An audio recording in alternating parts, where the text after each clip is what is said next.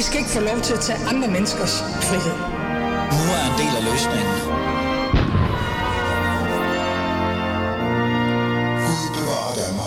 Ja, Gud bevarer os alle sammen, for det er jo blevet anden time af Alice Fæderland, og der kan jo nærmest alt ske, uden at det giver mening. Men det, der er øh, i hvert fald sket, det er, at der er drama i politikerland. Dramaserien om Nye Borgerlige bliver ved med at kaste plot twist efter os, og nu i så voldsom grad, at forfatterne til 80-90'er-serien Glamour vil blive jaloux. Oven i det er Venstre også begyndt at udfordre os alle i forhold til, hvad der egentlig er op og ned i det hele. Derfor kunne jeg jo selvfølgelig så ikke lade være med at hidkalde mine 40-20 røvere i form af tidligere politikere, politisk kommentatorer osv. osv. til at hjælpe mig med at fordøje de her strabasser. Og så er jeg meget, meget nysgerrig i at høre, om Lotte Folke har set Glamour.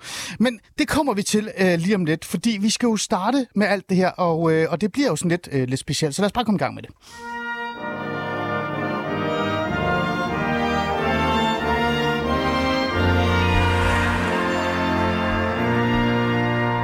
Og grunden til, at jeg sådan et eller andet sted kaster mig ud i det, uden at læse mere om glamour og alt muligt andet op, det er fordi, at jeg har tre øh, gæster i studiet. Lotte Folke Korsholm, øh, chefe for debat hos øh, Politikken og allround stilikon for sådan en iransk flygtning som mig.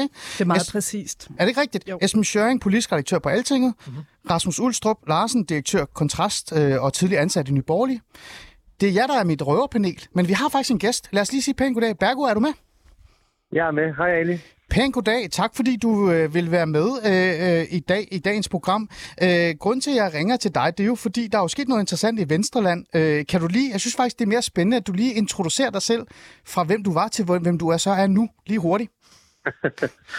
Jamen, mit navn er Berlyk Rasmussen, og jeg er medlem af Europaparlamentet nu for Moderaterne. Mm. Og hvor var det, du var før, Bergur? Jeg var hos Venstre. Interessant. Og der har du jo faktisk været i, i, i virkelig mange år, er det ikke rigtigt? Jo, det er sådan lige over 15 år siden, jeg meldte mig ind i partiet. Mm.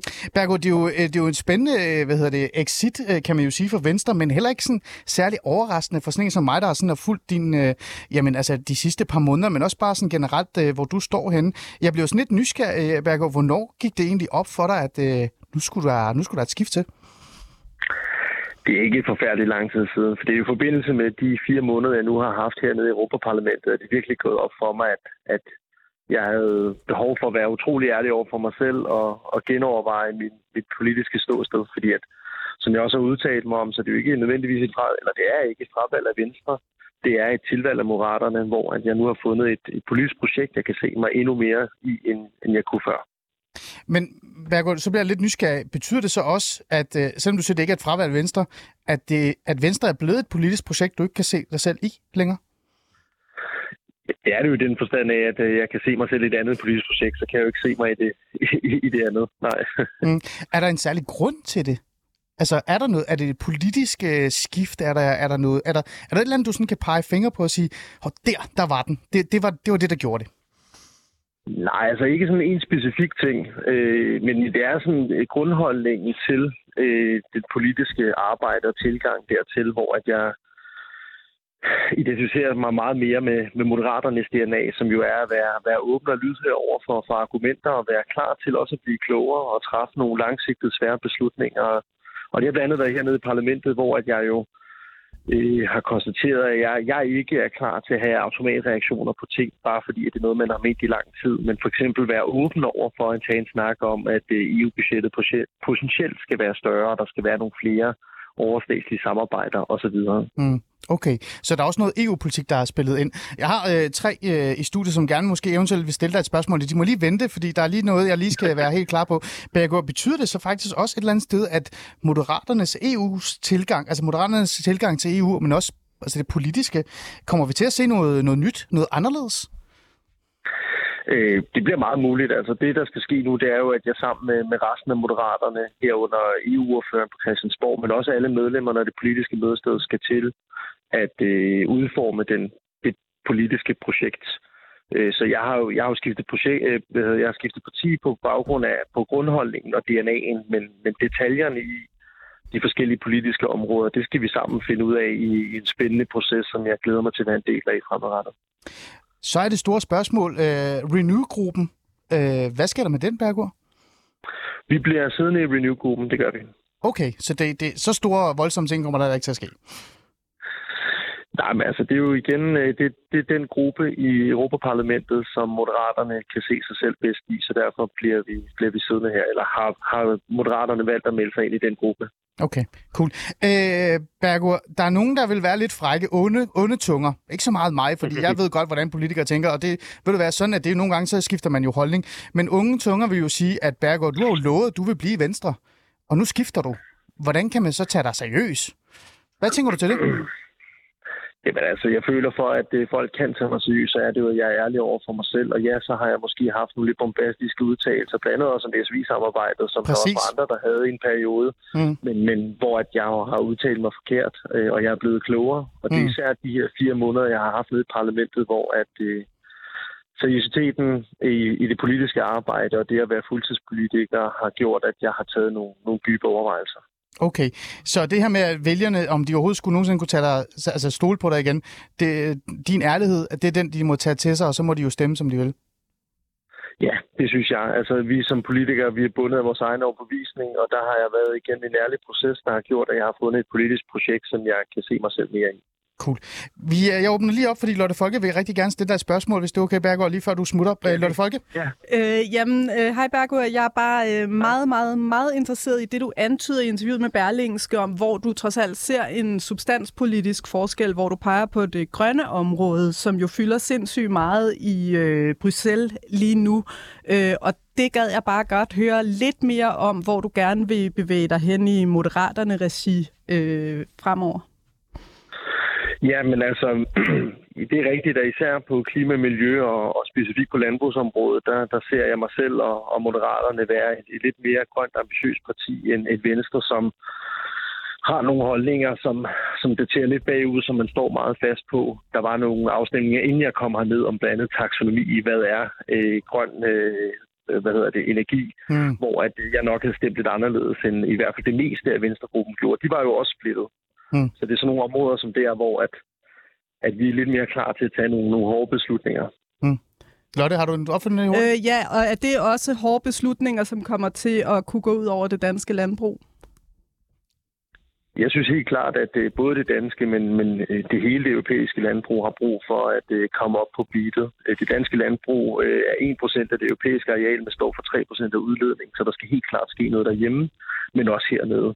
Jeg sidder ikke i landbrugsudvalget hernede, men, men det er helt klart et område, hvor at, øh, at vi også skal til at tage sammen, fordi landbrugsudledningen øh, består jo på en, en større og større andel, eftersom at de andre sektorer jo er godt på vej til at øh, minimere langt hurtigere end landbruget. Mm. Interessant. Det er, jo, det er jo nye takter på en måde, Lotte. Det, det er rigtig spændende nye takter, ja. og især det her med, øh, Bergur, om det også skal ske ved lidt mere tvang end bare frivillighedens øh, vej, som, som Venstre jo er rigtig glad for.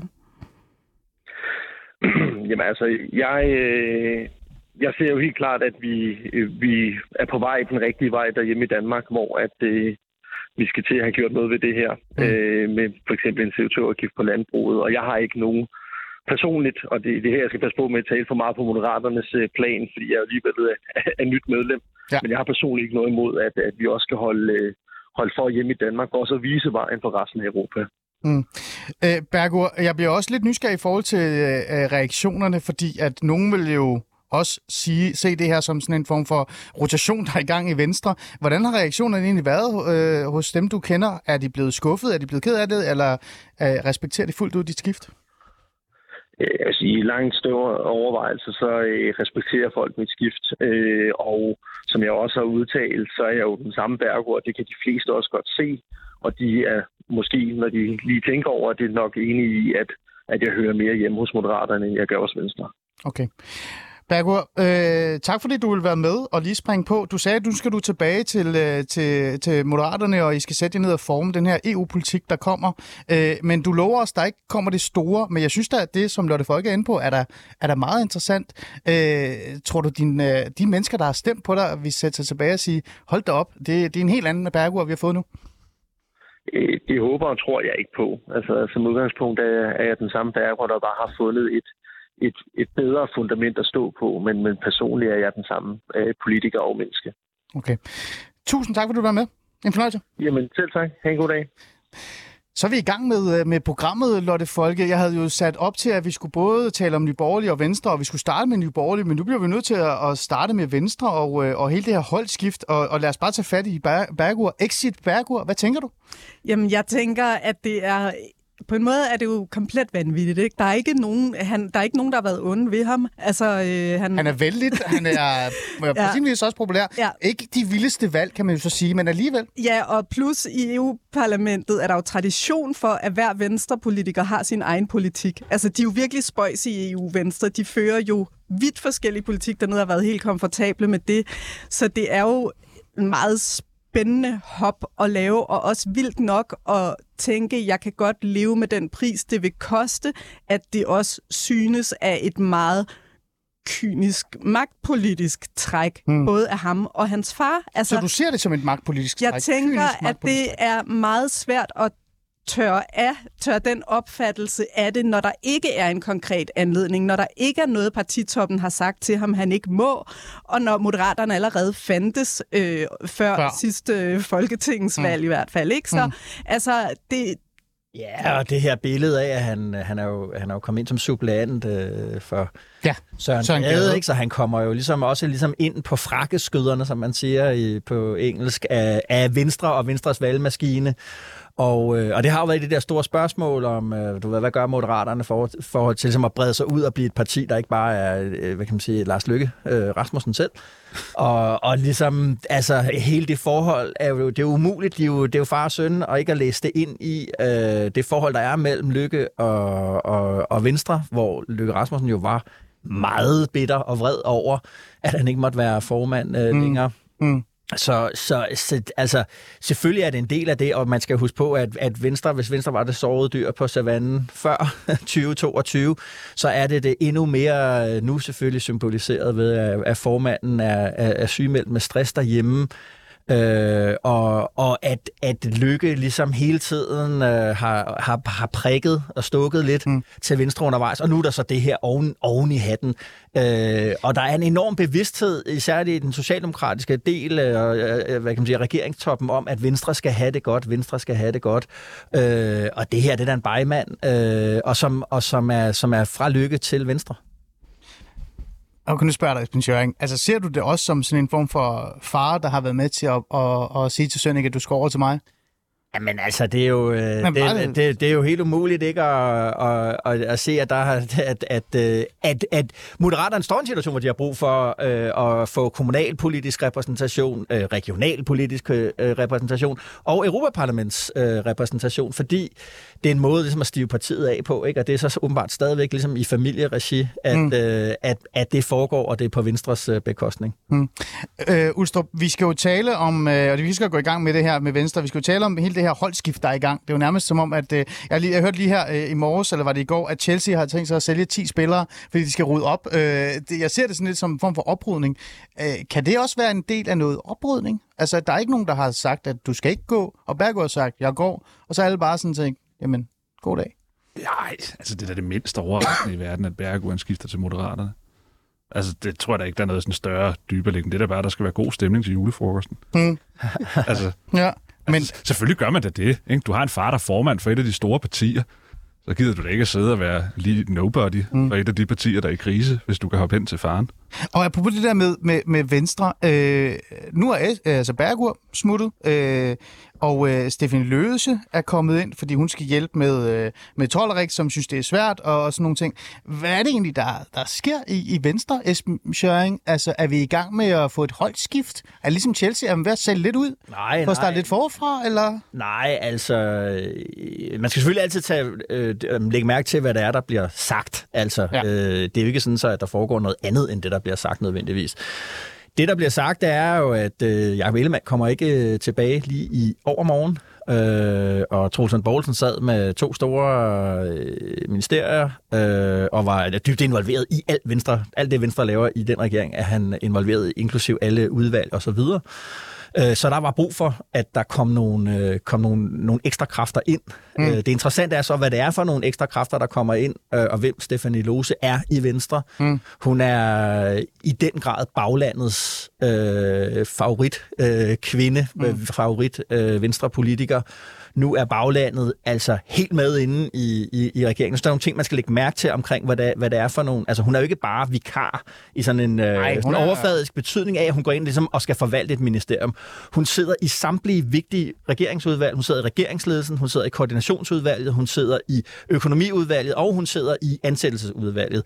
Øh, så det vil sige, at det eneste vigtige udvalg, hun ikke sidder i, det er sikkerhedsudvalget. Og det, det er, hun er inde i hjertet af den her øh, regering. Det er svært ikke at se som et sådan crash course i, øh, i, i, i, i top, top politik i, i, i Danmark, og hun er nu en nøglefigur øh, i den her regering, og hun er en nøglefigur i, øh, i, øh, i, i Venstre på det der Christiansborg-politiske plan nu, og i øh, samarbejde med Troelsund Poulsen, så der er jo også et signal udad til, der siger, at hvis der nu sad nogen derude og tænkte, at Jakob Ellemann Jensen ikke kom tilbage, skulle man så lancere sig selv som en, en ja, formand, ja. og alt det der, det er der blevet slået øh, der er døren blevet slået i. Altså, der er ikke nogen mulighed. Der er ikke noget med, at man kan komme ud og sige, at jeg repræsenterer egentlig en baglandsstemme, og vi skulle et eller andet.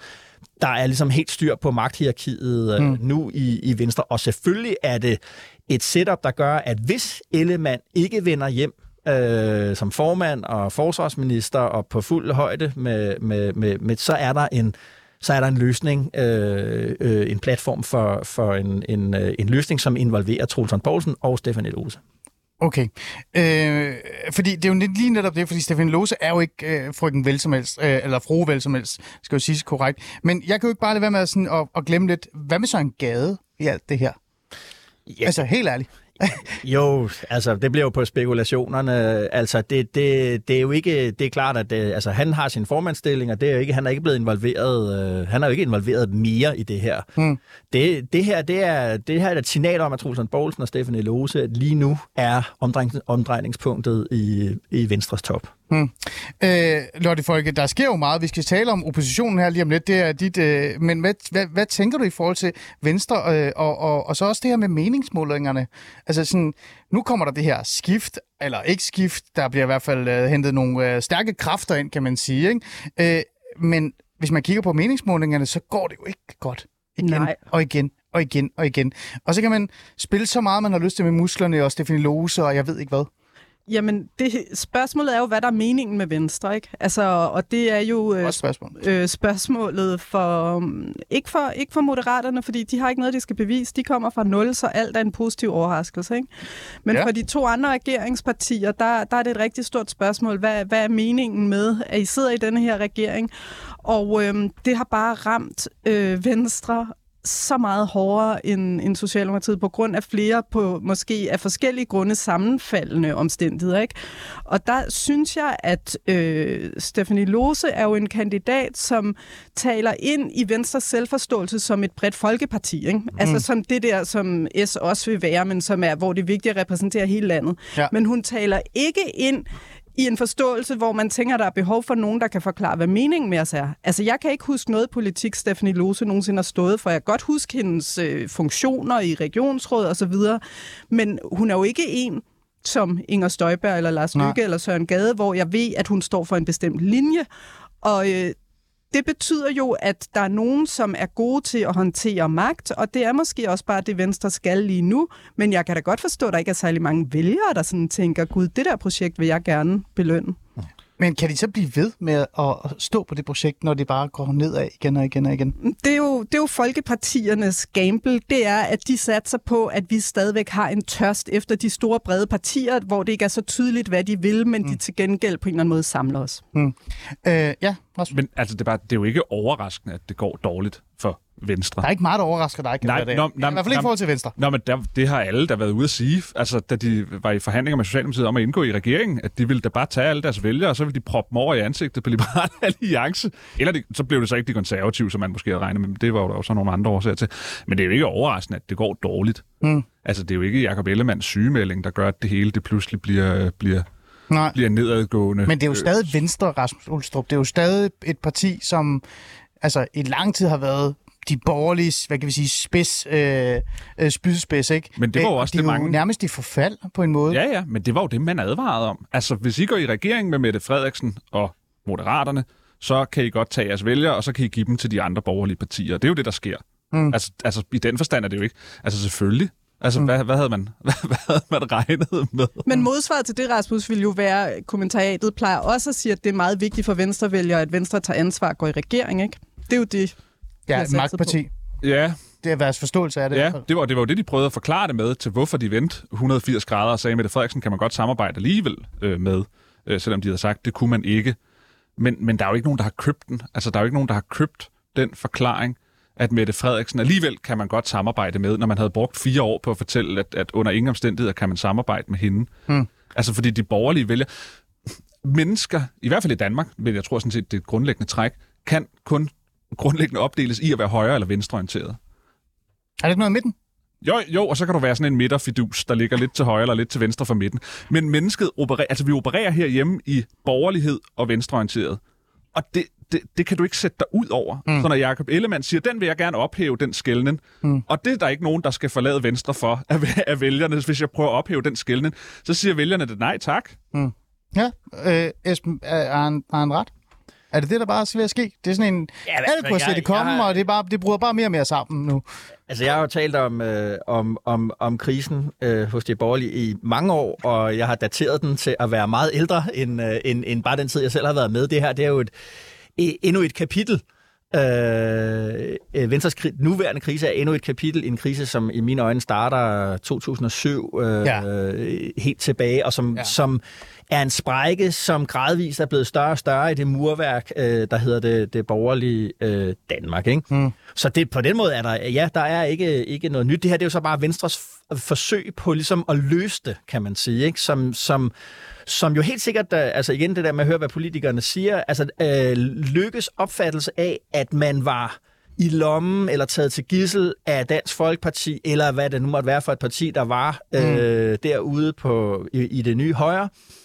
Øh, den, den, er, den, den ople- oplevelse er jo også det, som, som, som lå bag ved Ellemands opfattelse af, at der var ikke nogen noget borgerligt alternativ. Så derfor var man ligesom, man var allerede man var ligesom tvunget til disruption, eller hvad man skal sige, politisk disruption, og sige, at nu gør vi bare noget helt andet, for på en eller anden måde at bringe os selv hen i en position, hvor vi kan være ligeglade med vores eget, med vores egen, øh, hvad skal man sige, højrefløjen hos, hos, hos de borgerlige. Ja. Og man kigger vel også lidt med en eller anden form for misundelse over på, hvordan Socialdemokratiet kan optræde over for SF, og måske i særlig grad enhedslisten ind imellem at sige, jamen... Øh, det kan da godt være, at I er sure og synes, vi svigter og alt muligt andet, men vi ved jo godt, hvem der er I stemmer på, når, når, når, når push comes to shove. Mm.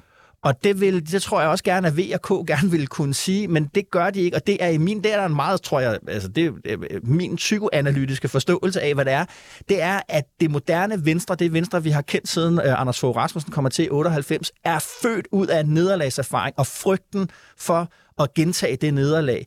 Den, den frygt har man projiceret over på øh, sin egen øh, højrefløj derude. Ligesom på en eller anden måde ligesom, er man bange for, at hvis man ikke har dem med, så taber vi øh, ja. af magten alligevel. Og det har man givet Pia Kærsgaard og Pernille Værmund og Morten Messerschmidt og hvad der nu ellers er, en enorm magt til at blokere. Man, man, altså, det, det sjove ved det er, at den første finanslov, øh, VKO-flertallet laver tilbage i 2002, mm. valget blev holdt meget sent, i november 2001, så man lavede, ligesom man faktisk har nu jo, en meget sen øh, ja. provisorisk finanslov.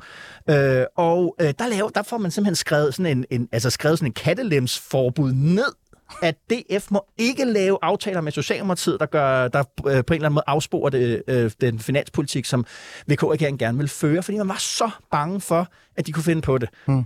Så derfor så tror jeg ligesom, at det på en eller anden måde er det, er det en form for selvterapi, også for Venstre. Nu, nu går sammen med Mette Frederiksen og står derovre med en stærk, succesfuld øh, statsminister og ministerhold, så kan vi måske på en eller anden måde øh, sende en besked til, øh, til LA, til ja. øh, DFDD om, at altså, det er os, der bestemmer. Det er os, der er det store dyr på sig. Det er os, der definerer, og så må I andre ligesom føje jer. Mm. Det tror jeg er satset. Mm.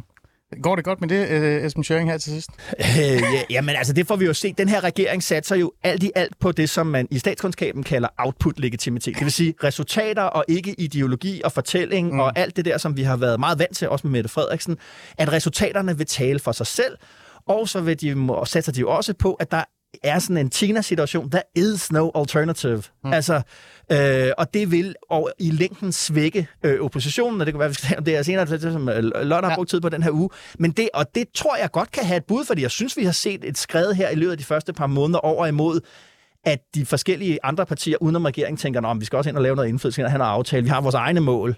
Og i den situation, der tror jeg godt, at regeringen kan, kan, kan komme ud af den kattepine, den har været i, og at Venstre har været i, øh, hvad det hedder her, de første par måneder. Altså, om det her betyder, at Venstre vender tilbage til et stort parti, det, vil, det jeg er meget skeptisk over for, hvor mm. godt det her kan gå for Venstre. Men, men det er det, der bliver dynamikken mm. på Christiansborg. Mm. Og så må vi jo se, om de har sat øh, det rette hold til at gøre det. Det er i hvert fald en stærk øh, personlighed, de har hentet ind, og, og, og, og så tager vi den derfra. Lad os gå videre.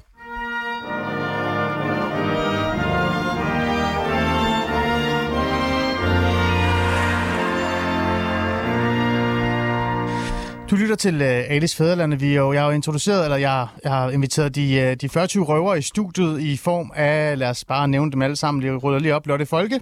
Velkommen til. Så jeg sagde jo, vi faldt jo lidt ind, fordi vi fik jo en overraskelse. Vi havde jo en, en, en, en ny moderat i, med i programmet. Jeg har skrevet, at du er chef for debat hos politikken og all-around all around stilekon for sådan en som mig. Jeg er lidt skuffet over, hvad du var på i dag, men uh, det, jeg må ikke, det må jeg ikke sige om kvinder, har jeg fået at vide. Jamen, ja, det så bliver jeg cancelled. Det er okay, Ali. Jeg gør mig mere umage næste gang. Tusind tak. Esben Schøring, politisk redaktør og uh, visdom, vismand hedder det uh, for mig. Uh, jeg lærer meget af ham, bare ved at kigge på ham og lytte til, hvad han siger. Så derfor er han med i dag. Og Rasmus Ulstrup Larsen, direktør af Kontrast og tidligere ansat i Nyborgerlig, og jeg lærer intet af dig. Udover at du... Jeg, jeg kender ikke nogen radioværter, der har så vilde ja. introer, Nej. hvor man sidder som lytter og tænker, hvad i alverden foregår der ja. det Ja, det gør jeg også hver gang, jeg ser dit, uh, dit tøj. Det gør, det, hver gang jeg ser din tøjstil, så tænker jeg også, jeg ved ikke, hvad det er, han har gang i. Hvorfor har han ikke en hættetrøje på? Vi startede med, øh, med Venstre og, uh, og hvad hun der foregår der, men nyborgerlige Rasmus Ulstrup. Det går da fantastisk. Altså, jeg læste der i starten, at det var jo nærmest som at se uh, Glamour. Lotte Folkes, har du set Glamour? Jeg tror, jeg har set måske 800 afsnit af 800 afsnit. Lad os lige forklare, hvad Glamour er, Lotte Folke. Jamen, det er en... Uh... Jamen, I har vel også set den, ikke? Nej. Jeg er... Jeg, Kom nu, jeg, indrøm nu. Jeg er Dallas-mand. Dallas, altså det hedder jo The Bold and the Beautiful. Det gør det, det og ja. det er en meget langt løbende øh, amerikansk soap opera, der øh, handler om et dynasti, som alle gode soap opera gør, øh, som på forskellige måder øh, prøver at bekæmpe hinanden. Og den kørte så lang tid, at indimellem blev man nødt til at skifte skuespillerne ud, og kan tydeligt huske at sidde og se den, og så zoomede den ind på en blond mand bagfra, og så var der en fortællerstemme på, som sagde, From now on, Thorn will be played by ja. some dude. Og så var det bare en ny. så var det en ny. Og der var også meget sådan noget med, at folk troede, at nogen var døde, og så dukkede de op ja, igen, og klassisk. nogen var forsvundet, og så fandt de sammen igen og var blevet gravid med bror eller et eller andet. Ja. Det hele var meget op at køre. Æ, Rasmus Ulstrup, jeg får helt lyst til at sammenligne Nyborgerligs historie de senere par måneder med glamour. Altså, jeg ved ikke, hvad jeg skal sige mere. Nej, det kan jeg sgu godt forstå. Altså, vi står i en situation, hvor Pernille Vermund, tidligere formand og stifter nuværende formand, så øh, alligevel så øh, forsvinder. Siger, nu skal jeg til hjem, nu skal jeg hjem, jeg skal være sammen med min familie, jeg gider ikke mere. Jeg er nærmest udbrændt. Det er jo næsten det, man får lyst til at, at sige. Der kommer en ny øh, formand, øh, folkevalgt, kan man jo sige, øh, i virkeligheden. Han er der hvor lang tid? Hvad, en måned? Ja, det er ja, det. Ja. ja. På grund af, af, af lønproblemer? og så lige pludselig, ud af det blå, dukker Pernille Vermund op igen og siger, jeg er lidt ligesom glamour, ikke? Jo. Tilbage fra de døde. Det er ligesom glamour. Jeg overtager ja. den. Igen, Rasmus Hulstrup. Que pasa, som man vil sige glamour?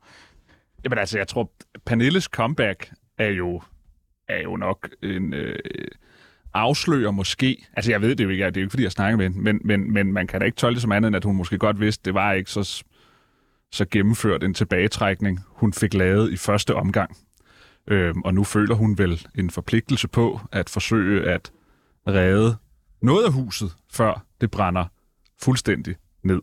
Fordi de, de tilbageværende alternativer, altså Peter Sejer Christensen og Kim Edberg, kan jo ikke gå ind og blive formænd for partiet. Eller det, det kunne de godt, men det, det vil vælgerne og medlemmerne jo ikke. Altså, det vil jo ikke blive en succes. Så Pernille ser det jo som den eneste måde for at holde hendes parti i live, det er jo, at hun træder ind igen på scenen og tager den tørn, der er der. Og måske vel også sådan noget, jeg tænkte på, det var sådan noget, man nogle gange taler om i erhvervslivet, sådan noget legacy management, at ja. hvis det her var punktummet for Nye Borgerlige, ja. Ja. så ville det være et punktum, som ville stråle bagud i historien, ja. at det altid var det her, der var sandheden. Ja. Ja. Og derfor er hun nødt til at komme tilbage for at prøve at rette op på Øh, I hvert fald kan man sige, kommer de overhovedet tilbage? Det er jo et stort åbent spørgsmål. Øh, men i hvert fald ligesom at rette lidt op på det renommé for det projekt, hun jo så har investeret, øh, trods alt jo meget personlig energi og tid i. Mm. Personen, der så er forsvundet, exit, øh, i virkeligheden. Det er jo så øh, Lars Borg Mathisen, øh, herr Fros, kan man jo så sige, ja. som så bliver ramt af... Ja. Rådighed. Vil nogen mene, ikke? Ja.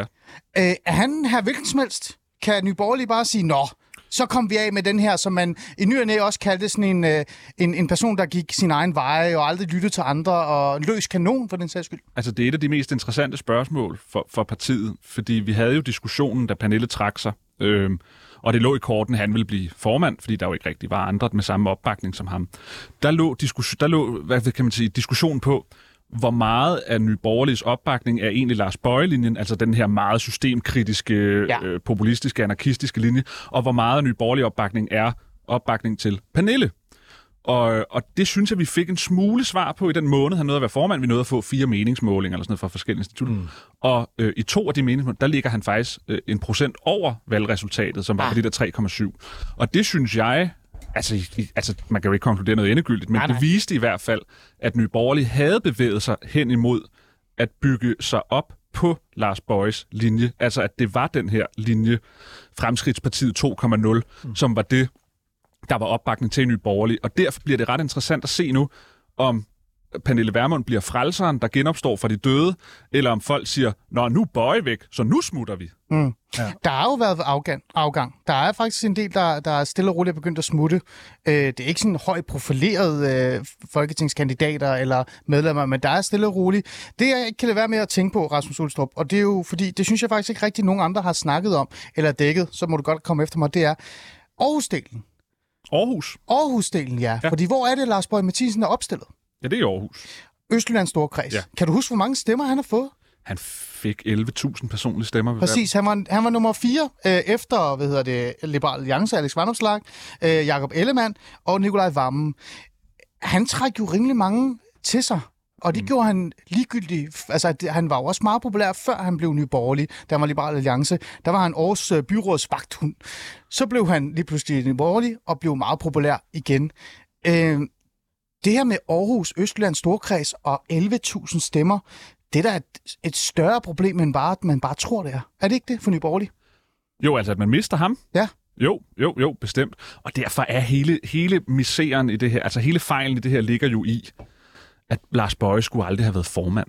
Lars Bøje var en fin solorytter, der kunne køre sit show, lukke de flanker, der var af protester, over for det politiske system, få dem ind i folden, også for de her sofavælgere, som man, jeg har en tese om, eller mange har en tese om, vi ved det ikke, som, som stemmer på grund af ham. Mm. Øhm, og han kunne hive dem med ind i partiet, men han skulle bare ikke sidde i ledelsen af mm. partiet. Han skulle bare få lov at være ham selv mm. og køre derud af. Så det var en dårlig beslutning om at, at, at, at et eller andet sted komme af med? Det er jo blevet rimelig åbenlyst, at det var en sindssygt dårlig altså, jeg beslutning. Jeg kan huske, Rasmus forudsagde det sidst, vi stod her hos det dig, gjorde han, det Ali. Du sagde, at det var Tossefløjen, der vandt, hvis ja. det var Lars Bøje, der ja. blev formand. Ja. Men han står også her og siger, at det kommer til at gøre ondt, nu når potentielt Tossefløjen stikker af. Ja, på Nye Borgerlige? Ja. Det tror jeg også, det gør. Øh, det kommer til at gøre meget ondt, blandt andet også fordi, at øh, Lars Bøjes linje øh, var en unik position i det ellers meget tætte landskab på den ydre højrefløj fordi at hverken Danmarksdemokraterne eller DF byggede sin platform op på at være systemkritisk i den forstand. Hvor Pernille ligger jo mere direkte i konkurrence med både Liberal Alliance, det, det, hvad hedder det, Danmarksdemokraterne med Inger Støjberg, der jo også ligger hen ad venstrelin, og Dansk Folkepartis indvandringskritik, så det bliver noget sværere for hende at skabe sin helt egen platform. Man kan så sige, at jeg tror, Pernille hellere vil have sin, den platform, end, end, end den platform, Lars Bøge havde. Hmm, ja. Øhm, lad os lige sige pænt goddag til en. Er du med, Henrik? Det kan du tro, Alex. Vi har Henrik Arns med, som er Aarhus, øh, han sidder i Aarhus Byråd, og han er, hvad hedder det, faktisk politisk leder for Nye Borgerlige Aarhus og byrådsmedlem og medlem af magistraten og Sundheds- og Omsorgsudvalget. Og jeg tænker faktisk, nu når den her Aarhusvinkel og Østlandvinklen ikke rigtig er blevet repræsenteret nogen steder, så trækker jeg den bare ind i det, for den er netop vigtig, Rasmus Ulstrup, som du selv siger. Henrik Arns, øh, det, du har lavet et opslag, hvor du siger træls weekend i Nye Hvordan, øh, hvordan står det egentlig til i Aarhus, og, og det, her, øh, det her chok, der kom?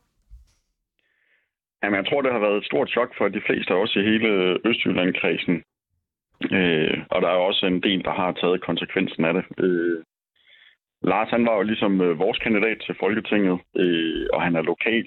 Øh, og der er mange, der bakker op om den linje, man havde. Altså, en ting er det, hvad I har talt om i forhold til, om han skulle være formand og sådan noget, men, men der er jo andet ind i det. Han har også fremlagt en kæmpe organisatorisk ændring, øh, som der var fuld opbakning til her fra Østjylland af. Mm. Mm.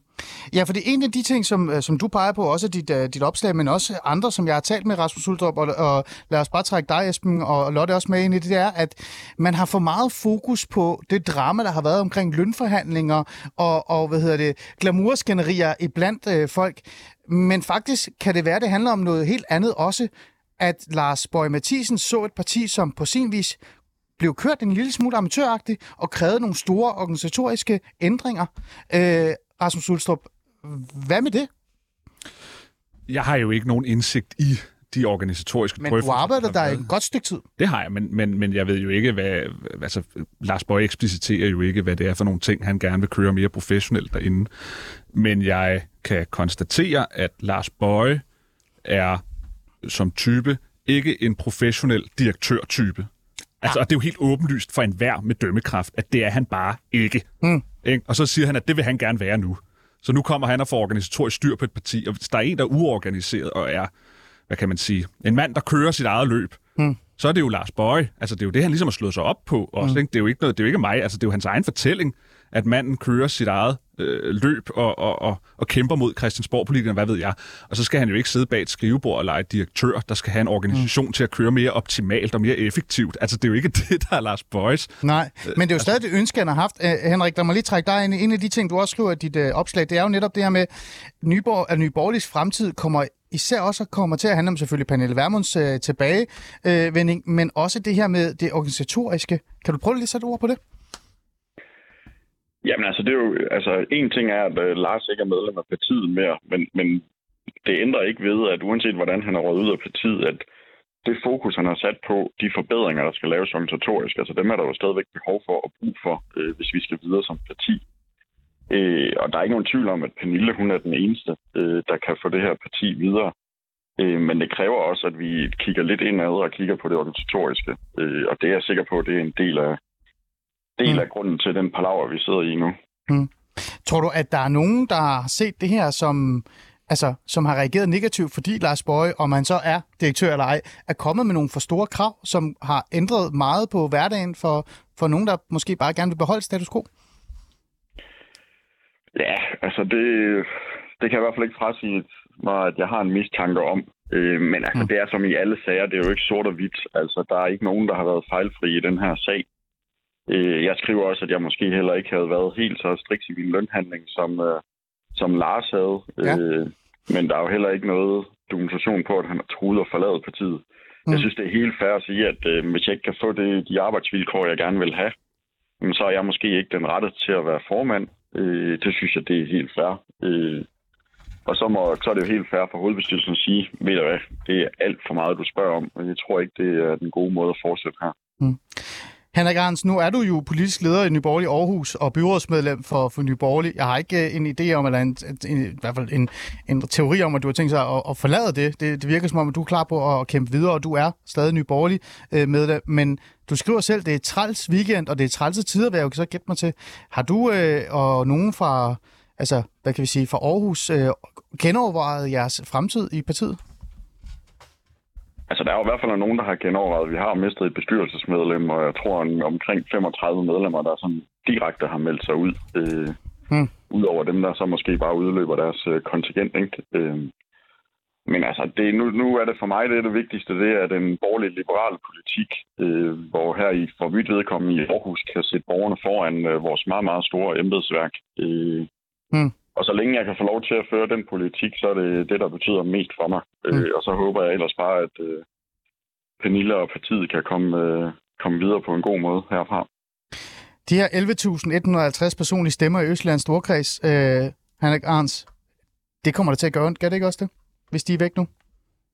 Jamen, det kommer jo til særdeleshed at gøre ondt i, i Østjylland. Altså, der er ikke nogen på bedringen, der kan få et nærmest stemmetal, ligesom Lars Bøje han fik. Så der er ikke nogen tvivl om, hvis vi kigger lokalt, så står vi meget, meget, meget svækket tilbage, øh, mm. hvis vi ser frem til en kommende folketingsvalgkamp. Mm. Men du tror på det? Altså, det er Pernille og Peter og andre, der har skabt øh, partiet, og derfor tror jeg også, at den eneste, der kan få det her videre, det er øh, Pernille. Der er ikke andre, der kan gøre det, som hun kan gøre. Okay. Hanna Grans, og øh, tusind tak, fordi du var med, politisk leder for Nye Borgerlige i Aarhus og byrådsmedlem for, for Nye Borgerlige. Stadigvæk i hvert fald. Ah, det er du. Det er bare meget, der Det er jeg. Det er jeg. Er stadigvæk medlem af partiet. Tak for det. Øh, Ulstrup, du markerede lidt. Ja, jamen, jamen, det var egentlig bare, hvis det var, fordi man skulle have en samtale med ham om de ting, han sagde. Nej, det fik du ikke lov til. men altså det her med, at man går ind og har en lønforhandling, efter man har sagt ja til en stilling, det er jo Altså, det er så latterligt, for at sige det lige ud. Du siger jo ikke ja til at blive direktør for en virksomhed, og så siger du, en måned efter. Hov, jeg har opdaget, at arbejdet krævede noget andet, end det, jeg havde håbet på, da jeg sagde Men er det ikke normalt? Nu kender jeg det ikke. Er det ikke normalt, at man lønforhandler? Altså, er partiformand... Lønforhandler det ikke en, en måned efter, du har sagt ja til at blive formand. Mm. Du forhandler dig før, du siger ja til tingene. Ligesom hvis du går til et job, så siger, skriver du heller ikke under på kontrakten, for så bagefter finde ud af lønvilkårene. Nej. Det er da helt sort. Så, du, ja, så, det, så det, det er helt exceptionelt, det her? Ja, så skal man jo, altså, hvad skal man sige, partiet, øh, selvopfattelsen var, da, da Pernille Vermund siger, siger, siger stop første gang, jo, at, at man jo var i en eller anden form for sådan overlevelseskamp, og han har jo forlangt et, øh, et løn som formand, som svarer til det, som øh, Lars Løkke fik som øh, venstreformand, eller Socialdemokratiet, øh, hvad Mette Frederiksen fik som socialdemokratisk formand. Altså, der er jo noget med nogle proportionsforhold der mellem, hvor stort det parti Nye Borgerlige var, hvad for en situation partiet var i, og så hans, hans, hans lønkrav, den måde, han bliver... Altså, det virker jo som gisseltagning, og det er vel også det, som hovedbestyrelsen har følt, at, at nu fik de en pistol for panden, ikke? Altså, mm. øh, det, det, det, det, altså, det, jeg synes, der er ved det, der, at, at da folk gik fra, fra, fra Nye Borgerlige, Mikkel Bjørn og andre, så var det, de sagde, det var, at, øh, han, at det var det, der er sket, det her. Så de, de må jo, det har jo været en lang bekræftelse af, hvorfor det var, de gik fra Nye Borgerlige. Mm. Altså, og det, det er jo det, der ligesom, øh, synes jeg, står tilbage her. Det var jo, at, at dem, der forlod Nye Borgerlige, havde vel åbenlyst ret i. Øh, det er grunden til, at de gik. Mm. Jeg vil også lige hurtigt sige, han siger ham der øh, fra Aarhus, du lige havde med, ja. at, øh, at, at der ikke var nogen bekræftelse på, at det rigtige, han havde troet med at gå. Jo, jo, det er blevet. Altså, der ligger flere sms'er, hvor han allerede har sagt til sekretariatchefen der, at vi behøver slet ikke at mødes om at forhandle. Vi skal mødes om at snakke om, hvem, hvordan vi får en ny formand, fordi hovedbestyrelsen er ikke gået med til min krav. Så jo, Lars Bøje, har sat pistolen for panden af dem og sagt, at han ikke vil være formand. Hmm. Henrik, han skriver lige, han vil gerne lige have, at, at han ikke kunne svare på det øh, alligevel, fordi han synes faktisk, det lå meget interessant. Han siger, at Lars var jo ikke en del af ledelsen. Som formand finder han sig ud af, at han bliver nødt til at påtage sig væsentligt mere organisatorisk ledelse. Og så gør man sin pligt, og så gør man det alligevel. Sådan er den, når pligten kalder, hmm. og man har påtaget sig det hmm. værv. Lotte Folke, glamour, ikke? Altså, det er jo, altså, jeg kan ikke finde hovedet hale i det her. Øh, hvis man så bare lige prøver at lade være med at komme med spekulationer og sladder, for det er jeg ikke så stor fan af. Øh, Nye Borgerlige, altså, er det ikke bare det? Altså, er det ikke, er det ikke bare slut nu? Ligegyldigt, hvor, hvor dygtig øh, Pernille Vermund er? Jo, altså det, det man i hvert fald kan tænke over, og som jeg også kan høre jer andre tænke over, det er jo det med, at Værmund havde jo bevæget sig meget langt fra sit udgangspunkt, inden hun trådte tilbage. Hun havde jo bevæget sig meget langt ind på midten af den politiske bane, hvor hun rigtig gerne ville tage ansvar og være med i fuld og lave en samlet opposition. Og det er meget langt væk fra det, øh, Lars Bøge Mathisen har stået for. Så det store spørgsmål er måske i virkeligheden, hvad er Nye Borgerlige? Det står ikke specielt klart for mig, hvad det egentlig er for et parti. Hmm. Øh, Esben Schøring, øh, kan det her egentlig være positivt for det borgerlige Danmark?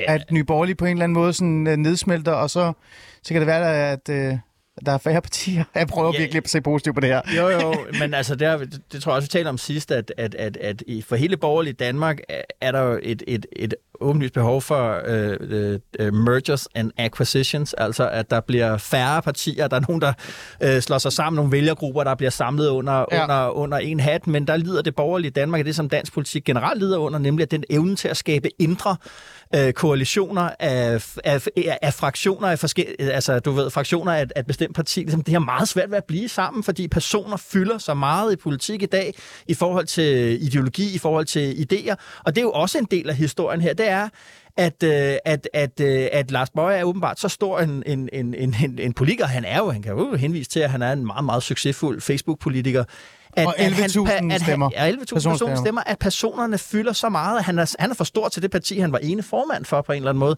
Den syge i det danske demokrati øh, ser vi lige nu udspille sig allermest på, på, på højrefløjen, og vi har set nogle versioner af det samme problem finde sted øh, i, i, øh, på den danske venstrefløj i, mm. i, i tierne. Øh, så hvis man skulle løfte perspektivet op, mm. så kan man sige, at, at, at det her er symptomer på, på noget, jeg opfatter som et, et, et problem mm. øh, for det danske demokrati, hinsides den, den, den konkrete personsag. Mm. Øh, Rasmus Ulstrup, nu er øh, Dansk, er det ikke Dansk Folkeparti, fordi det, går faktisk meget okay. Nu er Nye Borgerlige øh, i nedsmeltning. Ikke? Før var det Dansk Folkeparti, og Venstre er også et specielt sted. Bergur skifter til Moderaterne, Lars Lykke bliver vred og sådan noget. Er, er højrefløjen bare blevet sådan et uh, persondrama, ligesom glamour, hvor det hele bare vælter på grund af store egoer og mærkelige holdninger til, til ens egen uh, position?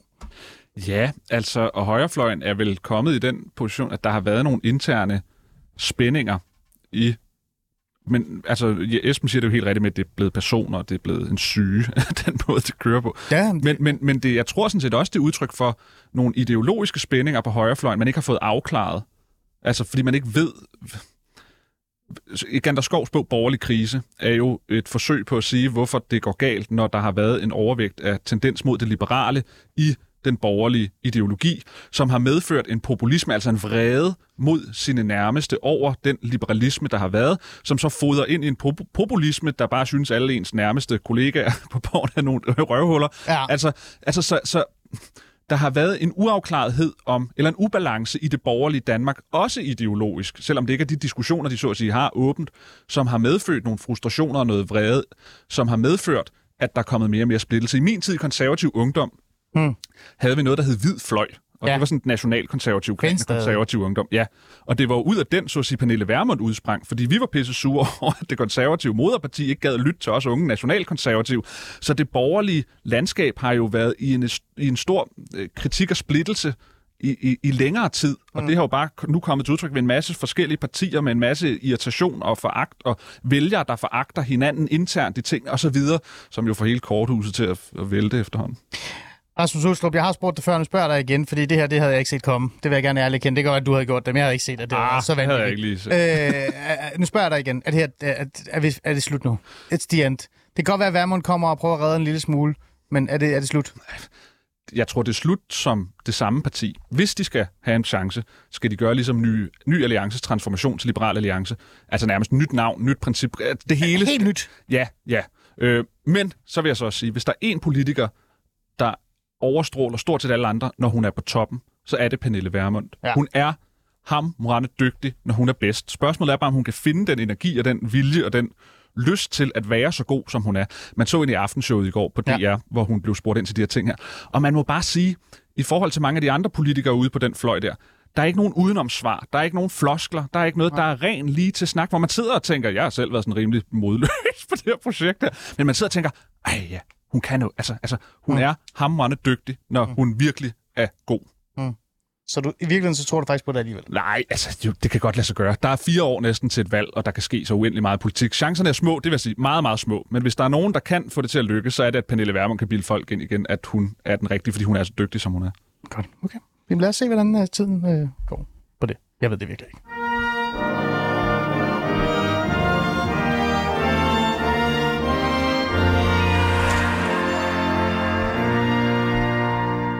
Og, øh, og så er der det med oppositionen, ikke? Fordi altså, der, der, det hele er jo lidt skørt for tiden. Øh, fordi dem, som burde være oppositionen, det er jo dem, vi taler om nu. Øh, faktisk ikke Venstre, men alligevel burde de være i oppositionen, der er de så ikke mere. Men det er jo Nye Borgerlige og de andre og sådan noget. Men, men når det folk, øh, du har jo netop skrevet om, om oppositionen, og hvordan står det egentlig til med oppositionen, hvis man kigger på, på den for tiden? Jamen, jeg vil jo nærmest sige, at jeg sådan har været på jagt efter den, ikke? Altså, fordi øh, jeg synes ikke, vi har jo lige talt om, at det er jo ikke sådan, at den her regering er kommet super flot fra start, eller ser smadret tydeligt ud, eller, eller beruser sig i vælgerfremgang. Men der er simpelthen den svageste opposition, jeg kan huske meget længe, og det er måske ikke så mærkeligt, fordi vi har en bred midterregering, men det rejser jo nogle meget alvorlige spørgsmål om, hvem fanden skal udfordre denne her regering, hvem skal lave en ordentlig politisk samtale, hvor synspunkterne bliver prøvet mod hinanden, og det kan jeg simpelthen ikke se. Hmm. Øh, så jeg, jeg gik på jagt i arkiverne og prøvede at finde ud af, hvad man gjorde sidst. Der var en bred midterregering øh, hvad skete der? Hvad i 78-79. Jamen, det var øh, Thomas Nielsen og LO, der var oppositionen dengang. Altså, altså fagforeningerne? Det var fagbevægelsen, som tog den på sig og sagde, vi vil have, dengang var det økonomisk demokrati, og øh, da Anker Jørgensen ikke fik det med i regeringsgrundlaget, øh, så var LO færdig med den lille lort, som Thomas Nielsen kaldte ham. Øh, og så gik de i krig med dem, og så i mangel på den der parlamentariske opposition, som jo bliver svækket i denne her situation, ja. der var det fagbevægelsen, der tog den, ikke? Mm. Så har jeg jo selvfølgelig spurgt mig selv, er det det, Lisette Rigsgaard har gang i? Mm. Altså, hun har jo været oppositionsagtig, ikke? Altså, ja, i hvert fald i to-tre uger, synes jeg i hvert fald. Ja, hvor der var meget larm, ikke? Ja. Og der var 500.000 underskrifter mod ja. afskaffelsen af Stor Bededag. Der var demonstrationer. Men så døde det så døde det. Eller hvad blev der af det? I don't know. Og hvad var målet? Ja. I don't know. Så, så når vi taler om, når jeg taler om nyborgerlige og, og snakker om øh, krise i højrefløjen osv., osv., det er jo fint nok i sig selv, men den store krise er, at der er faktisk ikke nogen opposition. Altså regeringen kan være fuldstændig ligeglad, også med de der meningsmålinger, så længe der er så svage alternativer til den, som der er lige nu. Esben Jørgen, der er ikke nogen opposition. Det lyder som en net job for dig så, for så kan du jo bare sidde og være oppositionen. Du kan kritisere oh, regeringen. Nej, nej, det er bestemt ikke det, der er mit, uh, mit job. Jeg sad jo inde til tredje behandlingen af Store Bededag ah. i Folketinget, som var et, øh, et, et ekstremt tilløbsstykke. Øh, presselogen var for en gang skyld øh, spækket, øh, og for grund af, at de havde ophævet de der clearingsaftaler, så var Folketingssalen også mm. øh, spækket. Og det var en sjov øh, og interessant dag, for det var den dag, oppositionen øh, vendte øh, geværerne og knivene øh, væk fra regeringen og over mod hinanden. Øh, og det blev jo et eksempel på, hvordan, øh, tror jeg, at meget af den her øh, periode vil forløbe, nemlig at oppositionspartierne til højre og til venstre, de vil slås øh, internt, Øh, nogen vil dukke sig og søge over i samarbejdet med, med regeringen, fordi der skal laves aftaler, og det bliver, det er, hvad kan man sige, hvis, hvis regeringen tabte første del af Stor Bededagsslaget der i januar, hmm. så, vand, så, vand, så, så var der jo så den der magtens tyngdekraft. Ja. Det er det, vi står og taler om her. Den begynder lige så langsomt at trække øh, de planeter til sig, som vil ind og, og lave noget. Og det parti, man skal holde ekstraordinært øje med, det er SF. Fordi Pia Olsen Dyr er, den, altså for, er i mit øjeblik Større. den eneste, ja. som kan udfordre Mette Frederiksen for alvor, men det hun har bygget SF's succes på, det er ved ikke at udfordre mm. Mette Frederiksen, og det dilemma, det skal øh, Pia Olsen Dyr og SF til at tage øh, seriøst og finde et svar på, og enhedslisten står lige ude til venstre og hiver og flår i dem, og det var også det, man kunne se der mm. på den der tredje behandling, tæsket løs på øh, Carsten Lønge, øh, for at have svigtet, øh, ja. hvad det hedder, i, i, i bededag. Den dynamik og hvad Pia Olsen Dyr gør, hvis man sidder derude, det er det, man skal holde øje med i den her periode. Det er det afgørende punkt, det er, hvad hun gør. Mm. Er det et demokratisk problem, egentlig, at, at oppositionen er opposition, så ekstremt svækket? Kæmpe, det er et dumt spørgsmål, men... Kæmpe demokratisk problem, synes jeg. Altså, jeg synes, det her deliberative demokrati, hvor synspunkter bliver afprøvet, og det må meget gerne være både til højre og til venstre, det, det er kun godt for politik at blive udfordret. Jeg synes, det er et kæmpe problem, og jeg tror, det avler afmagt, populisme, alle mulige protestreaktioner lige om lidt. Mm. Altså ikke som i morgen, men prøv at gå et år eller to ind. Hvis denne her stil fortsætter, hvor den her regering bliver udfordret så lidt, træffer nogle lidt underligt uforklarede beslutninger, øh, siger, render rundt og siger, kommer med en masse løsninger, uden at gøre det klart, hvad det er, de løser, så tror jeg på, at der vil komme en vrede enten fra Lars Bøjes øh, tilhænger, eller fra alle mulige andre mod selve det politiske system. Mm. Ultram? Ja, altså det er meget interessant, det Lotte Folke siger, fordi noget af det, øh, folk har meget behov for i det her senmoderne samfund i politik, det er faktisk at føle, at man bliver hørt og at blive anerkendt for sin overbevisninger, sin holdning og sine frustrationer, og ikke kun realpolitik. Meget af det, der driver mennesker i politik, særligt ud på fløjene, både højre og venstre, er ikke at få lavet en konkret ny vej i en konkret ny by, der gør, at trafikken kører glattere. Det er at føle sig hørt og anerkendt over de frustrationer, der knytter sig til at være menneske i et senmoderne samfund. Og det vil midterregeringen ikke kunne give, og det vil lede til endnu større frustrationer med tiden. Det er helt overbevist om, som Lotte siger. Og så siger du, Esben Schøring, vores frelser, det er Pia Olsen Dyr.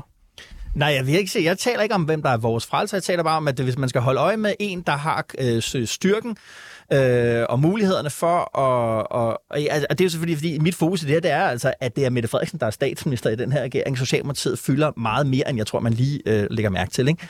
Det er hende. Hold øje med, hvad hun gør, og hun, træffer, hun skal træffe nogle meget store, også personlige valg her nu. Vi skal holde øje med Pia Olsen Dyr. Tak fordi I kom i studiet.